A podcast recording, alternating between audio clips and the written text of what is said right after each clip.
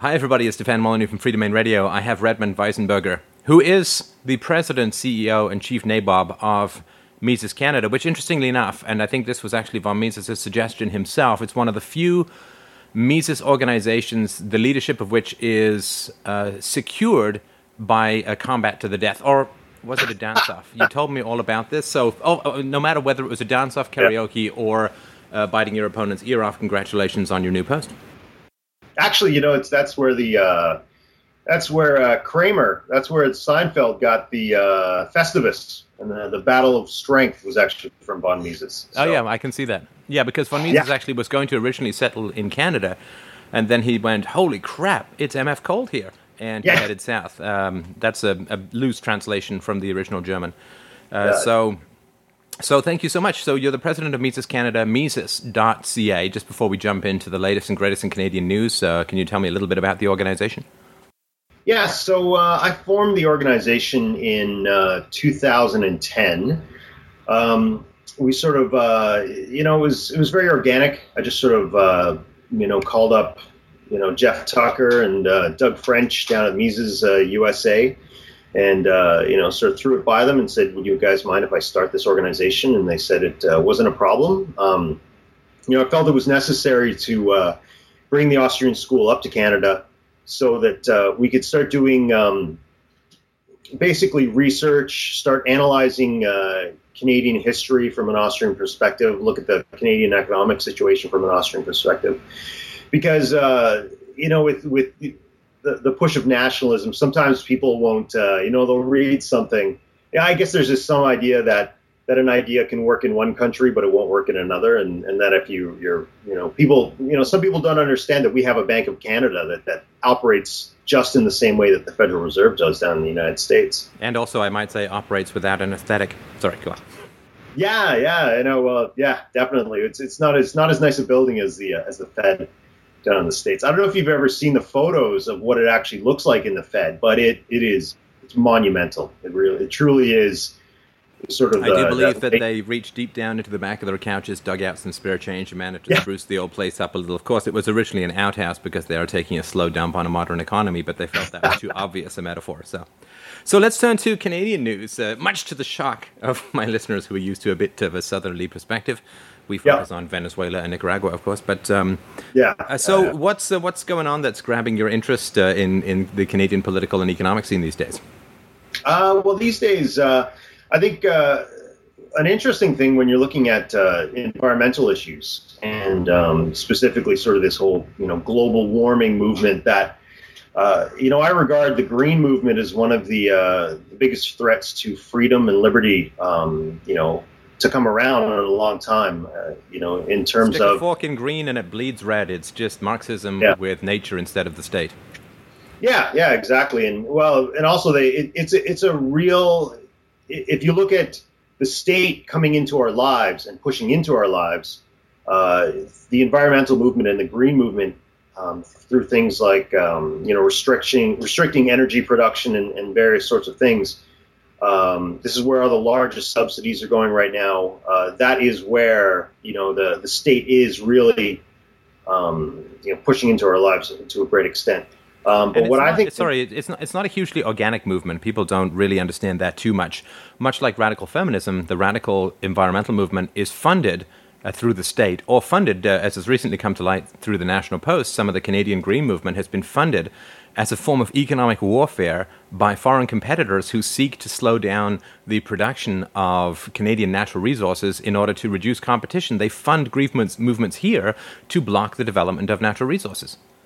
Oh, absolutely, and it's uh, it's competitors, but it's also um, it's it's uh, independent foundations as well, right? It's charitable foundations in the United States. Uh, you've got the Moore Foundation, the uh, the foundation that was created by the founders of Hewlett Packard is founding it, is funding it. Um, Sierra Club, uh, the Tides Foundation. Uh, there's a woman named Vivian Krause who has actually figured out that about three hundred million dollars has been poured into uh, environmental activism, um, and and a great amount of it, you know, specifically focused on things like uh, the oil sands, um, pipeline development, all these sorts of various uh, various projects.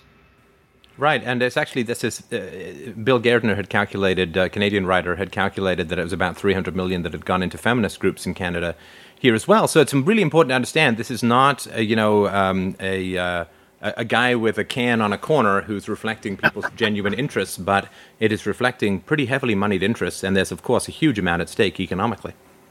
Oh yeah, certainly. Um, and you know whether it's, uh, I mean, you could go into the, you know, it, it's funny when people talk about things like peak oil. You know, what they don't realize is that there's a, you know, I, I mean, I don't believe in the concept of peak oil to begin with, but um, I, it, it, it's almost like they're trying to manufacture peak oil.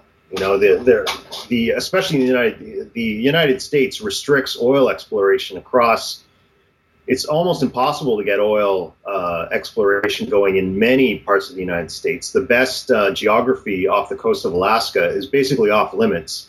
Uh, it's the same thing in the Gulf of Mexico. Like you're you're just not allowed to drill for oil in the United States. Um, well, and this, of course, uh, is partly driven by the military-industrial complex because if America became more self-sufficient on oil, there'd be far less reasons to have ridiculous amounts of weaponry, soldiers, and navies and air forces out there in the Middle East and all these other kinds of exciting places in the world. There'd be far less excuse for, for foreign intervention, for uh, yeah. funding and, and UN involvement in all of these um, oil drenched hotspots. So uh, it, it really doesn't have, I think, much to do with the environment, just a way of keeping boots on, you know, green boots on the ground overseas, which funds a lot of people and keeps the population scared. Yeah, and then uh, I think also when you look at these sort of um, the the subsidization. Uh, you know, a lot of governments also were looking for their next uh, their next subsidy project, right? Um, and this was obviously one uh, that they could really sink their teeth into. You know, pour money into uh, pour money into uh, green energy projects. Um, of course, they get to greenwash their appearance, make it appear that they're doing something for the environment. Uh, all these all these various uh, all these various things that they like to do. And and one of the things that I, I always ask myself, I mean, as uh, you and I are sort of part of a radical fringe group of thinkers as well, yeah. so I don't mind that people are called radical or fringe or whatever. But my concern yeah. is always whether they're actually concerned with their goal or not. So I was just reading. This is sort of tangential, but I think it's related. Yeah. I was just reading an interview with Meryl Streep, who plays uh, Margaret Thatcher in a new uh, film which of course is never going to deal with her politics or her philosophy, uh, but rather no. deals with her chatting with her dead husband because that's moving rather than informative. and uh, she said that she, you know, because she was a big feminist, of course, in, in the 80s, uh, and she said, well, you know, I admired Margaret Thatcher for becoming one of the first heads of, of a Western democracy, but she was on the right and I was on the left, and we could never cross that over, so I could never actually really genuinely admire her. In other words, she wasn't a feminist, she was a leftist. And that's yeah. something that I've always sort of. Um, uh, always sort of said that that uh, feminism is just socialism with panties. And the same thing I think is true for environmentalism because any intelligent environmentalist would understand that human beings are going to need to use energy and resources. But if they were really interested in getting the most bang for their buck, in having the greatest maximization of the efficient use of resources, then they should be entirely for the free market. Nothing mm-hmm. wastes resources like the government. Nothing pollutes like the government. Whereas the free market, whoever wins is the person who can use the fewest resources to produce the greatest goods. And that is something which you don't really see. Bjorn Lomborg's sort of half and half. He straddles between the sort of left and the right. But there mm-hmm. are not a lot of genuine free market environmentalists, which to me seems that again, it's just socialism with a different uh, different suit on. Yeah, well, there's, uh, I mean that that's a good point to make. Uh, the the absolute worst environmental degradation and destruction that occurred in the, century occurred within the Eastern Bloc. Um, and you know, you, you, might, I'll have conversations with people where they might say, well, I mean, what if what if somebody was polluting the the river or or a lake, and um, you know how how would that work if it was private? Um, and what they what they don't seem to understand is that within Canada, say, every single body of water is owned by the government, right? It, it claims ownership over every single. There is not a private, uh, you know, leader of water in, in Canada, essentially. So right now, if something is being polluted, it means that the government is allowing that to happen, right? I mean, it's it's granted the rights, and it is not, uh, you know, it's granted the rights of the polluters to pollute the water. Now, of course, we've we've seen these sorts of things start to pull back. Um, some might say that, well, it's because of environmental protection laws that these things happened. But if you look at uh, if you look at the long if you look at the long history of it, uh, air pollution, water pollution has been going down um, greatly since basically the uh, you know essentially the industrial revolution, when we were actually able to create enough wealth so that we could start to invest in things like uh, you know water, you know cleaning water or or um, or cleaning the air that uh, that comes out of, or cleaning the you know the smokestacks that come out of uh, factories and whatnot. Yeah, I mean, and there's no question that the best way to ensure our environment, I mean, at least for me, there's no question, the best way to ensure, ensure environmental protection is to move as much property as possible into the hands of private citizens because then they have that property they want to maintain the value of that property anything which damages or diminishes the value of that property is going to be met with um, uh, some sort of lawsuit or some sort of uh, criminal uh, charges. Um, you, of course, would have insurance companies who would be set up that would set up insur- insurance for environmental protections, and so. Uh, so that I mean, to, to get the hands, uh, to get property into the hands of the private citizens is the best way to ensure that things won't get polluted. There's this weird idea that if you just, it's like this giant catapult with all society's problems. You just wad them up, and you put them in this giant catapult, and you launch them over this wall into this big mysterious land of Mordor called the state. And then you just assume that it's been solved. Hey, we've passed some laws. Hey, we've got the yeah. government to own some lands. Hey, we've created an environmental protection agency. And somehow you think that the problems have been solved. It really is it's just it's it's primitive belief in in magic. You may as well be doing rain dances hoping for a downpour. Yeah. well, that's an interesting thing. Uh, uh, Walter Block um, has done a lot of writing in on uh, environmentalism uh, he used and and when he had a um, he used to be with the uh, Fraser Institute in Vancouver, and he put out a book called uh, "Environment and the Economy: um, A Reconciliation." And within it, he talks about the fact that um, previously in the in the 19th century, uh, there were things known as nuisance suits, right? And so you actually had a situation where if a um, if somebody had a house and uh, the you know, a factory was polluting, right? If, if uh, soot was coming out of that factory, uh, and, and it, it, damaged a woman's clothes uh, that were on the line drying, um, they would go and sue and it would be a nuisance suit. And the the and this would be like small claims, so you wouldn't need yeah. to have a lot of money. You just go, you know, write a couple of pages, pay a couple of bucks, and that. So you it would be a sort of death by mosquito bites for these sorts of companies because lots of people would they wouldn't need. Well, when we think of lawsuits now, we think, of course, of, of massive amounts of, of time and, and money, but this wasn't the case, of course, prior to government helping us out by taking over the uh, common law system. Yeah, essentially, people would bring suit against the offending company. Uh, and it also worked with railroads, whereas uh, because back in the day you would have uh, coal-fired and wood-fired railroad uh, uh, steam engines, and what would happen is that they would say um, light the bales of hay uh, in a farmer's field on fire, and again the person could sue, and then the railroad company would have to make the decision: well, are we going are we going to innovate? Are we going to come up with some type of technology that is going to allow us to not have this problem? Right? Or we're going to pay the suits or take the risk and and you know be able to pay off what uh, you know they make their own decision about it. Now, what's interesting is that um, though in the late 19th century, essentially what happened was the um, the uh, the judgments actually started coming in and saying that look for the greater good, uh, these people are allowed to pollute. So essentially, what happened was the um, the uh, the state I guess through the through the power of the uh, you know the judiciary began essentially ignoring people's private property, right? So right, we, because the, the, the railway companies were paying a lot more taxes and had a lot more political influence than some farmer in a field in Idaho. Well, yeah, exactly. And so, and so essentially, um, you know, a lot of a lot of uh, these environmental problems came, you know, came actually from the ignorance or the or, or um, you know the the people not respecting property rights. Uh, and you do have situations in England where there are privately owned rivers, right? Where um, where various fishing clubs uh, have actually owned rivers, and they, in that case, where pollution did come down through that river, you would say um, they would sue, and the, the, pollution would stop. And it would, the same case would be, uh, you know, with a with a river where that was going by a, um, you know, going by a uh, by a town, and if the town or, or people within that town owned portions of the river.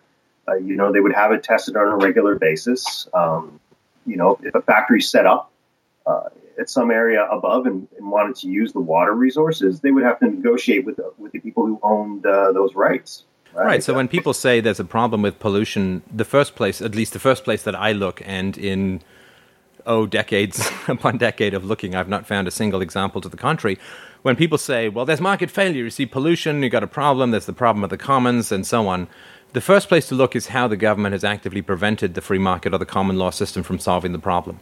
Because right. that's why the problem usually, almost inevitably, that's why the problem exists in the first place. So people say, you know, with the OSHA stuff that came out out of Rachel Carson's entirely false Silent Spring book out of the late 60s, all of this stuff which sprang up was the result of many, many years, uh, decades in fact, of the government actively siding with large corporations against smaller concerns for simple reasons of political pull and uh, tax base. And so yeah. the common law system, which had dealt with damages to property and persons through pollution, had simply been throttled and not allowed to operate. And then you say, oh, see, there's this big problem with the pollution. We need the government to solve it. But it's only there because the government has prevented the solutions, yeah, the historical solutions from coming into play. Now, as well, though, you know, to uh, a caveat to that, I mean, I mean, you also have to wonder you also have to question um, what is pollution, right? Uh, I think, I mean, that's a whole other discussion. But when you've got a situation where uh, you've got, you know, green organizations and the government working with them to state that the fundamental building block of all life on this planet, carbon dioxide, can be termed a pollutant, you know, and, and all of a sudden you can you can you can essentially you know control everyone's life through the control of the emission of, of carbon dioxide, uh, you know, which I don't think is a pollutant, pollutant at all. It's it's plant food, you know. Then you, you have to wonder, you know, because then then you have to go because there are other things, you know. There's there are there are other types of of things motivating the greens and, and well and it's constant scaremongering let's just just for funsies let's run through a few of the false scare scenarios that we have experienced over the course of our lives uh, global cooling uh, was one yeah.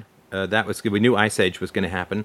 Uh, running out yeah. of food, water, and oil by 1980. I remember that as part of my uh, my childhood. Uh, that was a pretty big prediction. Uh, acid rain, if you remember, holes in the ozone layer. What what what have you got? Oh well, yeah. I mean, I, I was around for all those. Uh, well, one of course was the whales. The whales are always in trouble. Um, yes, the whales but, are always in trouble. Which, of course, is an inter, and of course, the story of whales. Um, uh, you know, the way Murray Rothbard puts it, he said uh, in the 19th century there was whale communism, right? The, the problem with fish is that we're still in the hunting and gathering stage, right? There's no property of rights uh, applied to fish or to vast amounts of the ocean, right? There's no property rights there. And so you have everybody attempting, it's a tragedy of the commons. Everyone is trying to get the fish before everybody else. Um, because if they can't get them, then somebody else gets it and makes profit, right? Now, whales, uh, in one case, uh, they were actually nearly hunted to extinction, but be- because one, there was whale communism. Two, they were used for oil, right? The whale oil was one of the main ways of, of creating lighting within houses. Now, what of course solved uh, the, the whale kerosene problem? lamp. Kerosene lamp. The oil industry, big oil, um, and I, I mean the Rockefellers aren't doing much good now, but uh, you know, Rock, the Rockefellers, the Rockefeller Oil Company, Standard Oil, essentially saved the whales. You know, like this is the thing. The whales were saved by technological, uh, you know, within the laissez-faire 19th, late 19th century when there was radical improvements in, uh, you know, oil technology, kerosene. I think they took it, you know, they took it from some from somewhere of, you know, ten dollars a gallon down to ten cents a gallon, you know, within 15 years right? And, and it completely replaced the whale oil industry. And you would see that the, the whale population was recovering from that point. You know, by the time the 60s came around and, you know, all, Greenpeace was jumping in its boats, whales were already on the comeback. Right. And of course, uh, if you know, um, as as everybody who sits next to you at a dinner party hopes, if you know anything about the history of cod in Newfoundland, it's the same story. Four hundred yeah. years. For four hundred years, uh, these people were able to hang on to their cod and uh, to milk these stocks in a perfectly wonderful way. Yeah. And then the government gets in and starts setting quotas, and within 10 to 15 years, the card is stripped bare and the entire industry has collapsed. Because if you're the guy, it's, it's like a farmer. There's a reason farmers don't over, uh, overplant their crops. There's a reason farmers leave, leave their uh, fields fallow uh, sometimes so as not to exhaust the soil because you want to keep planting in it. And if you're a fisherman, you've grown up around the fish, you want to fish cod and you want to hand that business off to your son, you just don't overfish. And communities can find fabulous ways of dealing with this, uh, of through ostracism, through setting internal quotas that everybody meets, uh, social pressures, all these kinds of things. That's how you deal with resource. You, you make sure that the people who are dependent on that resource in the long term are the ones who have the most direct stake in controlling it. When the government comes in and starts setting all these quotas, and uh, then the, the, you know they have an incentive to set quotas as high as possible to get as many votes, and then everybody hands over their moral responsibility to the state, and next thing you know, the cupboard is bare and doesn't look like those fish are ever coming back. Yeah, well, I mean, you know, the the Russia just before the uh, just before the Soviet Revolution uh, fed itself and exported wheat. Um, you know, within five years of the Soviet Union being formed and the, and the communists taking over, they could not feed themselves. Right? They they were importing grain. Um, and uh, and what I think is interesting too, though, uh, you know, when you put it in a sort of when you sort of start looking at it from that point of view, in fact, the in fact, the uh, the sort of policies that the Greens would like to put in, you know, and the, the sort of the UN, IPCC, and the, the global warming movement would, would like to put in, would actually lead to starvation. Right. This is this is the problem. Um, and then then you can then you can go and get into the uh, the discussion of their Malthusian worldview. Um, you know, they've been wrong. You know, the Malthusians have been wrong for two thousand years, but it doesn't stop them You know. well, and if I were a green guy, and I consider myself fairly green, it's an industry I worked in for about 10 years, so I consider myself fairly green. Uh, let's say that I was looking at big environmental problems. Well, a huge environmental problem is housing bubbles.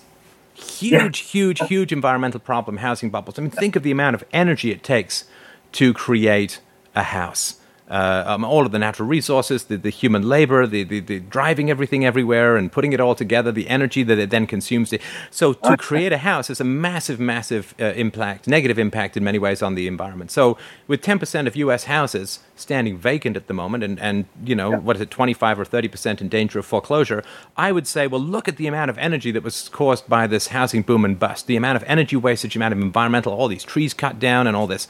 Yeah. And I'd say, okay, well, so what was it that caused the housing boom? You go straight to central fiat currency right? You'd go straight to government policies and you'd go to fiat currency. And if you really wanted to, if you really, if the, if the only thing that guided you was actually saving the environment, you'd look at something like the housing boom, you'd drive it to its source and you become a radical gold bug. But this is yeah. not where these people go because that's not where the funding comes from. Well, no, you see, gold doesn't work because you'd have to mine it, right? And then, you, you know, those rocks have rights, essentially, right? I mean, Still, it's uh, cheaper to mine gold than it is to build houses all over the place. Yeah. Well, you know what's funny though about that though? Uh, just a small anecdote. I was running for city council last year, and uh, I ran into a guy who was campaigning at the same time uh, for the Toronto Environmental Organization, right? And uh, he was an actual Keynesian. I, I, couldn't believe it. I'd actually met somebody who said he uh, said he was a Keynesian. Um, but then uh, I started talking about the environment. I said, "You do realize that this massive malinvestment that goes on wastes uh, resources monumentally, right? And you know, when think about the environmental problems that, that essentially that most people can identify with, right, or, or that that they think is a problem, it's essentially wasted resources, mm-hmm. right? And um, for an example, uh, you know, if you want to look at wasted resources at a city level, um, the the recycling programs of especially the recycling programs of municipalities are some of the most wasteful programs around. And that's guaranteed, yeah, because oh, yeah. You, you, you, can do that just through a, a simple Misesian price calculation. If yeah. nobody is coming to pay you 20 bucks to pick up your garbage or 10 bucks or even a penny, if nobody's coming to do that, to recycle it, you know, without any further research at all, assuming free market, a free market situation, you know that it's costing more energy to recycle than it is to throw it out. Otherwise, people oh, would be coming by to pick it up. Absolutely. And well, the thing is, well, that's what I always note, right? Is that, um, is that whenever you put out a big piece of metal with the garbage, the next morning it's always gone. Yeah. Right? Somebody's, no, seriously, somebody's driving around with their pickup truck. They pick it up because it is worth it to, it is worth their time, the cost of that car, the cost of their gas to go around on garbage night, pick up all the metal and bring it to the recycling place. Right? Here's, here's another one that environmentalists should look at if they wanted to be taken at all seriously. I mean, the radical environmentalists. It's yeah. very clear that debt is bad for resource consumption because debt allows you to consume more than you're producing, which means that you're going to be less careful about resource, alloca- resource allocation. And so there is misallocation, and there's also more allocation, uh, sorry, more resource consumption than you're producing, which is a net loss to the environment as a whole.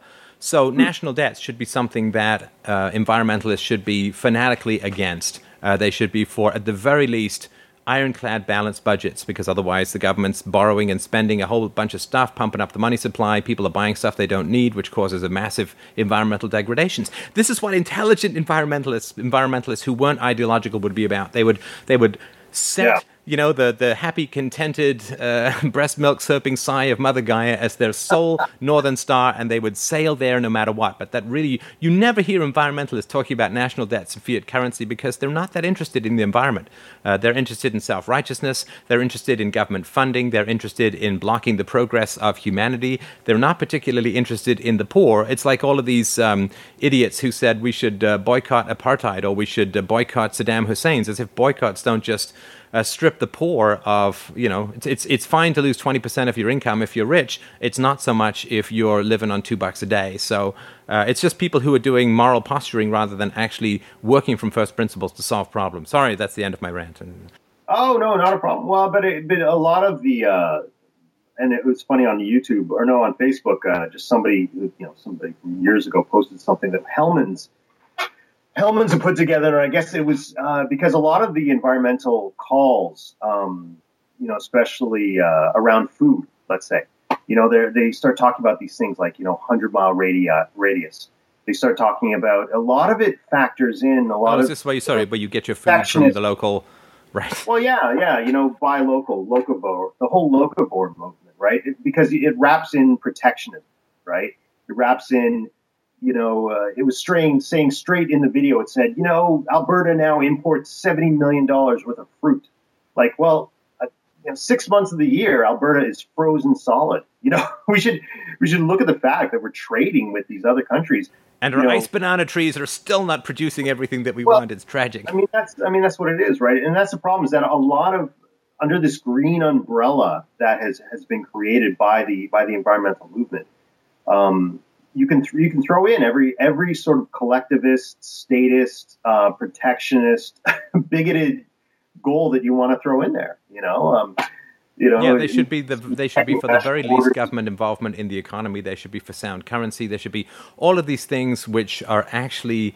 Uh, valuable. They, of course, should be for the privatization of schools because the amount of resources that are poured into keeping schools heated and running for 12 years of a child's life when you really, really do not need that much education. If all you want is a government education, you know, it's six weeks and a six pack. And if you want a real education, it might be a little bit longer, but it certainly wouldn't be. But this is the kind of stuff which, you know, to, to minimize resources, you simply need to privatize as much as possible to minimize resource usage. But they're not interested in that because it's just that same old, same old. What is the excuse for more power over the people? Uh, well, that same yeah. old, same old. They're fine. They're fine with tyranny. They just want to be the ones controlling it, right? And they have no problem with tyranny. They have no problem with with massive government intervention into the you know into the uh, into the economy. And what what was hilarious too is I used to uh, back when I had uh, more time on my hands, I used to debate with this one particular guy um, about these issues, and um, you know he was he, he was kind of funny because he was sort of environmentalist, but he was for incinerators, right? He was for um? Because incinerators, you know, waste to energy, oh, yeah. where you burn. Yeah, he he thought recycling was stupid too, but he he said we should be burning it all, which is which is in fact in Europe uh, where they actually don't have any extra land sitting around. You know, they actually have been incinerating their waste for years. They've been developing, they've been pulling uh, energy from it. But here, here of course, it's a it's a no go. It's a non-starter. You can talk about that. Um, but uh, but Europe know, is not quite as radically socialist as America. sorry, as Canada is. No, it's true. It's true. I mean, everybody looks at Europe uh, as as the big socialist melting pot, but you know, a lot of the countries like Portugal and and the Netherlands have legalized drugs. Uh, they have incinerators. They have private delivery of healthcare, which of course is unthinkable here in Canada. But of course, Canada's socialist legacy comes more from people like Castro and Marx, and less from the Fabian socialists of George Bernard Shaw and the ilk of the twentieth of the early twentieth century. So it's a much more radical oh, yeah. socialism that has occurred here in Canada in many ways than could be conceived of in Europe. Oh yeah, well the I mean the CCF. If you look at the CCF's uh, foundational document, think Could it's the Regina Manifesto or the, the Winnipeg Manifesto. listeners, uh, CCF means the pre-NDP guys, right? Oh, the CCF was your, co- yeah, the Cooperative Credit Federation. I'm sorry, I'm blanking. It's the you know the nerves of being interviewed by yeah, it's so so stressful, so stressful. But they were the guys who, who drove the uh, movement towards the socialization of of, uh, of healthcare, and they're the yeah. ones who drove towards the welfare state. And then they morphed into the into the New Democratic Party, which is our equivalent of the public sector public sector serving wing of the Democratic Party in the U.S. Yeah, well, the uh, the um, you know the yeah the CCF basically their manifesto reads it's almost word for word the Communist Manifesto. I mean, and no joke. I mean, uh, it is. It really is. You know, abolish property, all these sorts of things. The and then when you when you start to look more deeply at some of these people who were the, the you know the, the key motivators behind some of these policies, you look at a guy like Tommy Douglas. Um, he was a he was very much in favor of eugenics, um, forced sterilization, uh, putting unfit people into work camps, all these sorts of things right? And and I mean, we could do a whole other talk on the Canadian. Well, that comes just just by the by. This is one of the uh, the great tragedies of World War II is that uh, the martial law was won, but the philosophical war was completely lost. A lot of the people who'd created the totalitarian hells within Europe uh, escaped the collapsing dictatorships and took up residence educating people in North America. And it was like, this is where the hippie movement and all that sort of mysticism of the 60s came from. So you had a whole bunch of people who came back from fighting socialism, took the GI Bill, went to university, and were taught by ex socialists on how to destroy their own economy now. Anyway. Well, you had the, uh, I think it was the Frankfurt School, right? Who, uh, or the people who called themselves the Frankfurt School. Uh, came over from Nazi Germany in the 30s to the United States, and, and they what they did was they called it quote unquote the Frankfurt School as sort of a, a dodge. You know, that, and so whenever they were quoting, saying, talk about the Frankfurt School, they were actually talking about, you know, hardcore socialism, communism, whatever you want to call it, Marxism. They were essentially saying they're Marxists. But yeah, these people are constantly setting up these, uh, you know, tottering, destructive hellholes, and then just before they come out, they escape to some new hall of freedom and start that, you know, termite biting, rodent burrowing, society yeah, collapsing yeah, well, process all over again. Yeah, well, it's it's undermining the foundations of, of the free market, undermining the and you know if you look at um, there's a guy uh, Antonio Gramsci. I mean, he sort of set out the, the, the program, right? What he called it was the long march through the institutions, right? And he said, and he didn't he didn't think that you could just have a radical overthrow of the government. He essentially said that you had to step by step go through the universities, the governments, all these sorts of different things, um, educating people, uh, in these views, right? And and the way I see it, many people are are essentially Marxists, but they just don't even know it.